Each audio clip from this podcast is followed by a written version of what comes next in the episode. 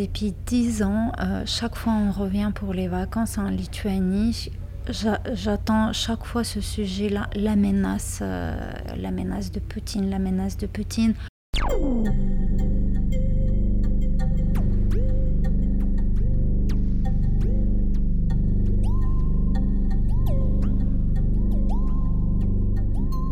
Quand la guerre éclate, le 24 février 2022, Agnette vient d'atterrir dans son pays natal avec ses trois enfants pour la première fois depuis le Covid.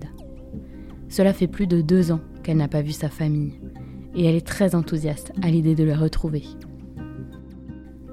Quand la Russie envahit l'Ukraine, c'est l'effroi, mais ce n'est pas une surprise. En Lituanie, cela fait des années, avant même l'annexion de la Crimée, qu'on perçoit la Russie et Poutine comme une menace. En France, on prend la démocratie et la paix pour acquise. Mais ce n'est pas le cas en Lituanie, me dit Agnette. Elle a cette phrase sans appel. On sait. On a eu l'expérience de la guerre. Vous écoutez la deuxième partie du portrait d'Agnette, européenne avant tout. Cet épisode a été enregistré dans le salon d'un hôtel parisien, avec le bruit des gens de passage, en voyage ou en transit. Ne soyez donc pas surpris d'entendre parfois des pas, des voix ou des bruits de portes et de couloirs. Bonne écoute sur Europe et Sentiments.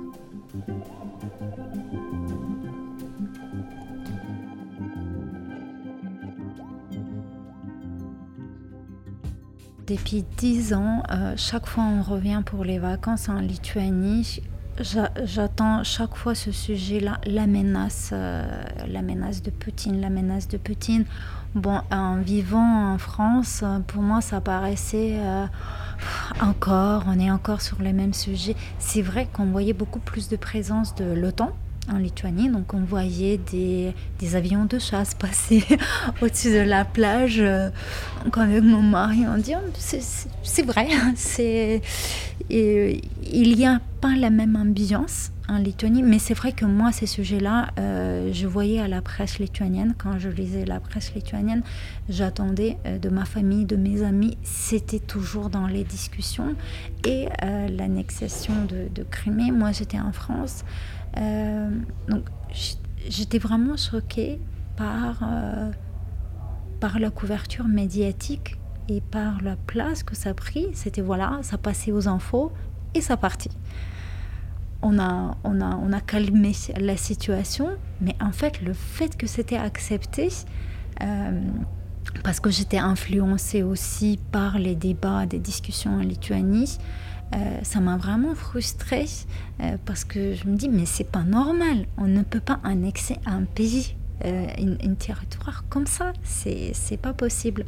Et du coup, en Lituanie, le débat était déjà plus fort euh, et il y avait des différentes menaces. Et donc, ils ont demandé, ils ont exigé à l'OTAN de renforcer en fait la présence encore plus en Pologne et la Lituanie. Euh, donc, pour nous, c'était pas une surprise. C'était déjà dans les discussions. Euh, c'était pas quelque chose qui arrivait par, euh, par hasard ou par surprise. C'était, c'était prévu presque. Voilà, le, le deal était fait pour calmer juste la situation, mais le territoire restait un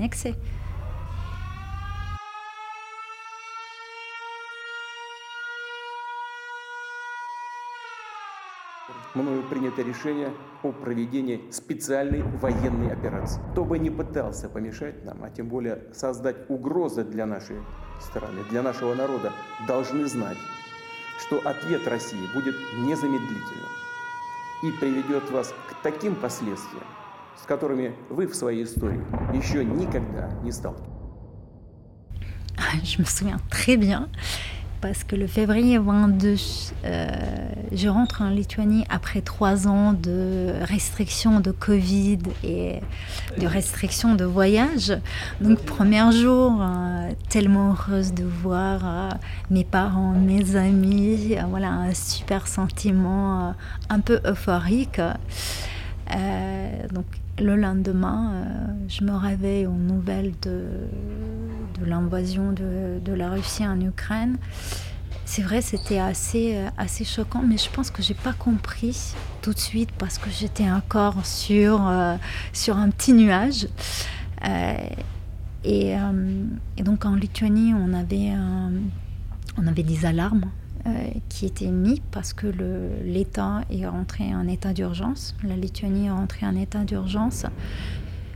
Et j'ai vu tous ces gens vraiment pleurer autour de moi. Et, euh, du coup, j'étais vraiment plongée dans la dans, l'actualité. Étant en Lituanie, euh, je me sentais vraiment beaucoup plus proche, en fait, de, de ce qui se passe à l'Ukraine.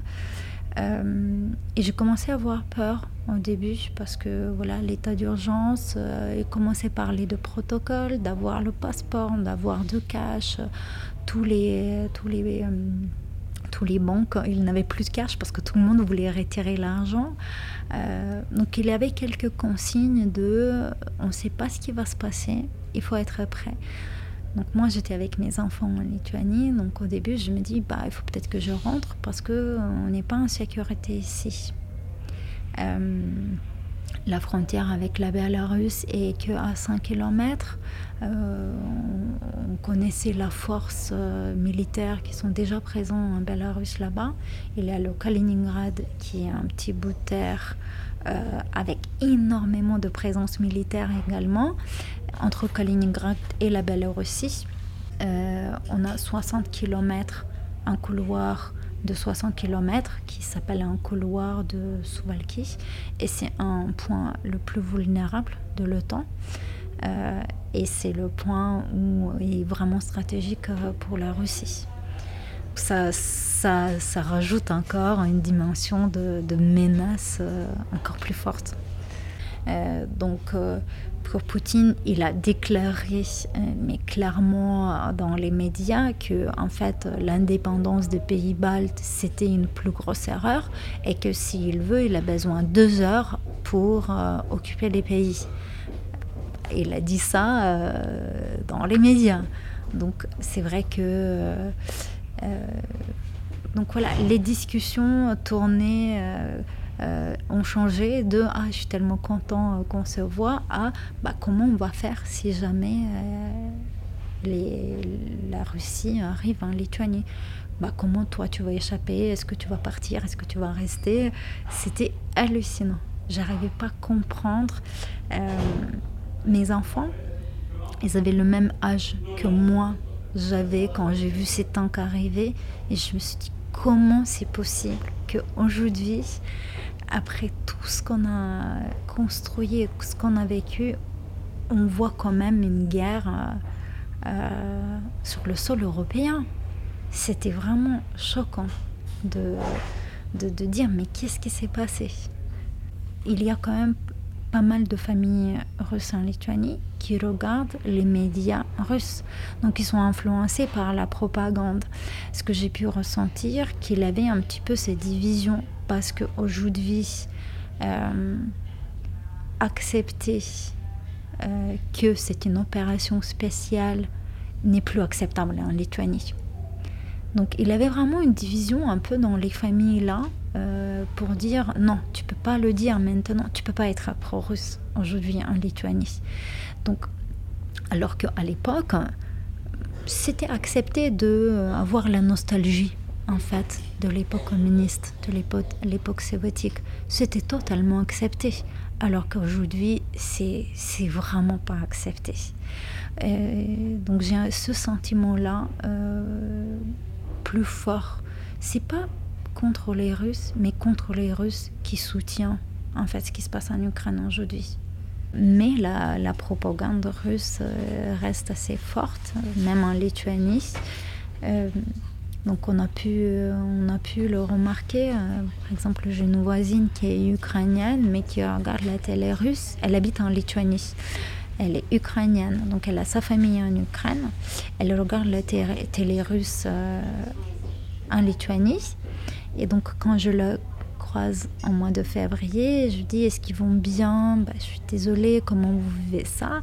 Et c'est elle qui me rassure en disant non mais c'est pas grave, c'est ils ont tout sous le contrôle, c'est une opération spéciale.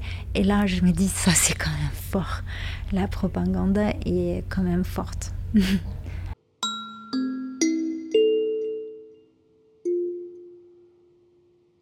Donc au début j'avais peur, j'avais envie de rentrer et après j'étais assez heureuse d'être euh, euh, avec des personnes qui partagent la même histoire, qui ont le même sentiment. Et c'est vrai que quand je suis rentrée en Lituanie, j'étais un petit peu euh, affectée par tout ce qui, se passait là-bas, tout ce que j'ai vécu en Lituanie. Franchement, je me réveillais le matin, j'ai pleuré parce que j'arrivais pas, j'arrivais pas à comprendre en fait comment, comment on est arrivé là. Euh, et c'est vrai qu'en France, euh, j'ai trouvé la discussion euh, moins émotionnelle, peut-être, parce qu'en Lettonie, on était dans l'émotion, vraiment. En France, c'était plus rationnel. C'est. voilà, il faut faire quand même attention, on ne va pas provoquer Poutine, il a une menace de guerre nucléaire. C'était une discussion rationnelle et c'est vrai que les premières discussions que j'ai eues en rentrant en France, c'était dur émotionnellement. Et du coup, je commence à faire attention aussi de, de, se dire oui, ils n'ont pas vécu la même chose, on ne partage pas la même histoire. Nous, on a quelque chose en commun avec euh, l'Ukrainien et surtout que pour les Lituaniens aujourd'hui, si on laisse la Russie occuper l'Ukraine, c'est que prochaine étape, ça sera aller occuper les pays baltes. Donc on, on sait que c'est quelque part, c'est aussi notre guerre. C'est pas que leur guerre, c'est aussi notre guerre. Alors qu'en France, j'ai pas eu totalement ce sentiment-là, ce qui est totalement normal. Si j'ai la nationalité française, je partage en fait la. Euh, oui, je me, sens, je, me sens quand même française aujourd'hui, mais je sens aussi que je ne partage pas la même histoire que les Français qui sont nés en France, que mon identité est construite avec euh, mon expérience en Lituanie, euh, mon expérience en Europe, et je pense qu'aujourd'hui, euh, je me sens seule identité dont je suis sûre, c'est vraiment que je suis européenne parce que je, je, me sens pas 100% française, mais je me sens plus 100% lituanien. Parce que je partage pas la société d'aujourd'hui en Lituanie, je ne vis plus là-bas. Et je partage pas, euh, j'ai pas eu mon enfance en France, donc je, je partage pas toutes les références historiques, on va dire, de, de France.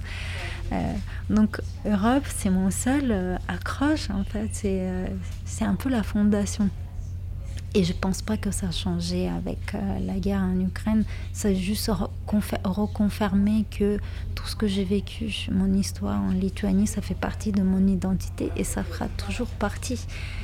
Euh, c'est vrai que, voilà, comme j'ai dit, je sens que je suis une génération de, de l'indépendance, que je comprends aujourd'hui pourquoi mes parents sont battus à l'époque, que là, euh, aujourd'hui, je comprends vraiment bah, le prix qu'ils ont payé pour euh, la vie que, que j'ai aujourd'hui.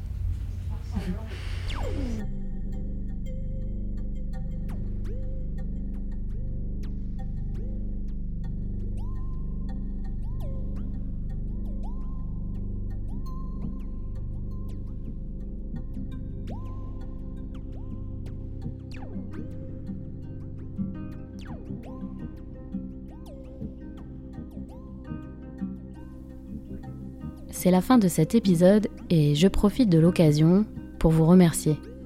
Vous êtes depuis la rentrée très nombreux et nombreuses à avoir commencé à nous suivre et à nous écouter. Un grand merci à tous ces nouveaux auditeurs et auditrices. Europe et Sentiments est un podcast indépendant et j'ai besoin de vous pour le faire vivre. Europe et Sentiments est né de cette envie de parler d'Europe différemment d'y remettre des histoires intimes et des récits personnels. Alors si vous avez aimé, partagez-le autour de vous, le plus largement possible, à vos amis, à votre famille, à vos collègues de bureau. Écrivez-nous des commentaires sur Facebook, LinkedIn ou encore Apple Podcast et mettez-nous des étoiles, 5 de préférence, sur votre plateforme de podcast préférée. Cet épisode a été écrit, monté et réalisé par Laetitia Chaban. Musique Arnaud Paskiewicz.